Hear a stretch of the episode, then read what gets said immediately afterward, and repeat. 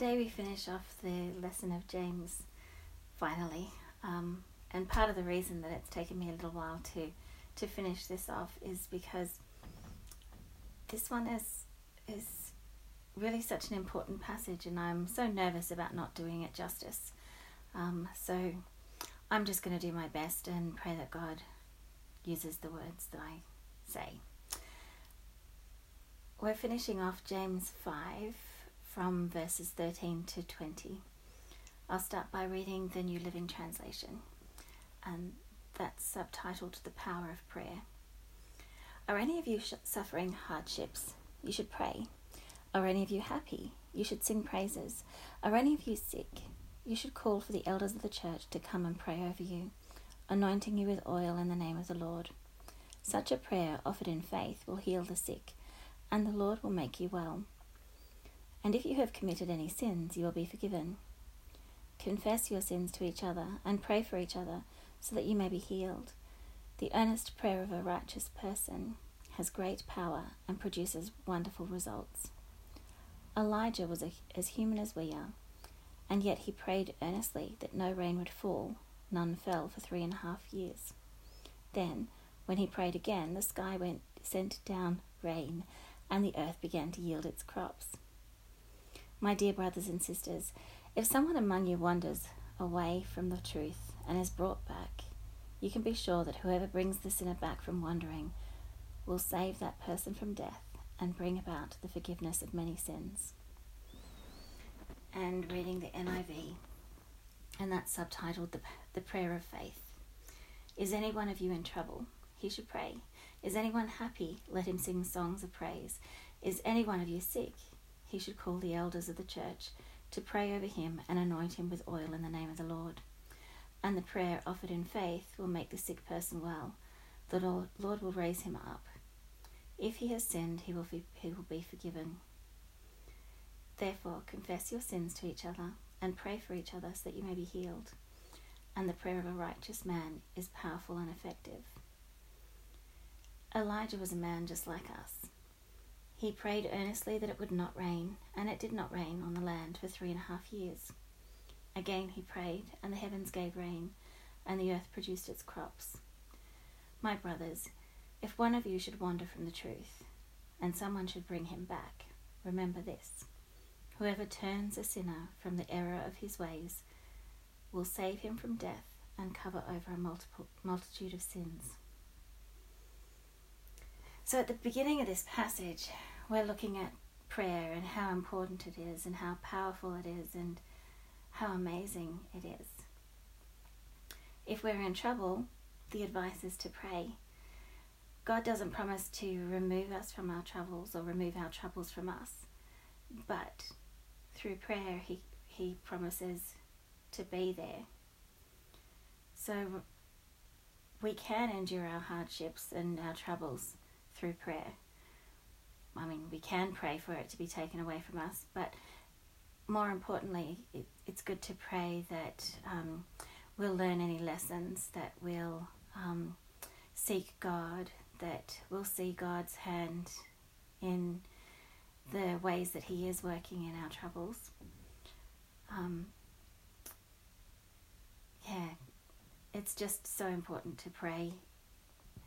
We also remember in Philippians 4 how we're told if any like whenever we're anxious to pray again i think of that being linked with trouble. So whenever you're worrying whenever anything is on your mind as soon as it comes to your mind rather than dwelling on that thing pray about that thing and hand it to god. Um, give thanks for the opportunity whatever it is give thanks for whatever you can in that situation and focus on the positive rather than focus on the worry and let that worry go and let God handle that. Um, if anybody's happy, we should pray or we should sing songs of praise. And songs of praise, praise help us in times of happiness and in times of worry or in times of anxiety, in times of trouble, in times of everything. Praising God is just good for your soul. Just so good for your soul. Um, later on in the passage, it says that if um, if we're sick, we're to get um, people to pray for us. And also, we're to con- confess our sins to each other and pray for each other. It's, I guess it's um, part of a humbling experience to actually confess your sins to others. It's sin is one of those things that you just want to hide in your shame, um, and it's almost part partly pride to not want people to know how sinful you are. But it says that we're to confess our sins and confess them to each other. So I think in, in confessing to each other, we almost let go of some of that pride and bring ourselves um, into a closer relationship with God. The passage also goes on to say that the, pa- the prayer of a righteous person is powerful and effective. We are righteous people because we are righteous in Christ. Christ has made us righteous through his work, through his death, through his blood. We are made righteous. We are made right with God. And so when we pray in the name of Jesus, we're praying in a powerful and effective way. And finally, the last paragraph talks about um, it talks about bringing people back to God.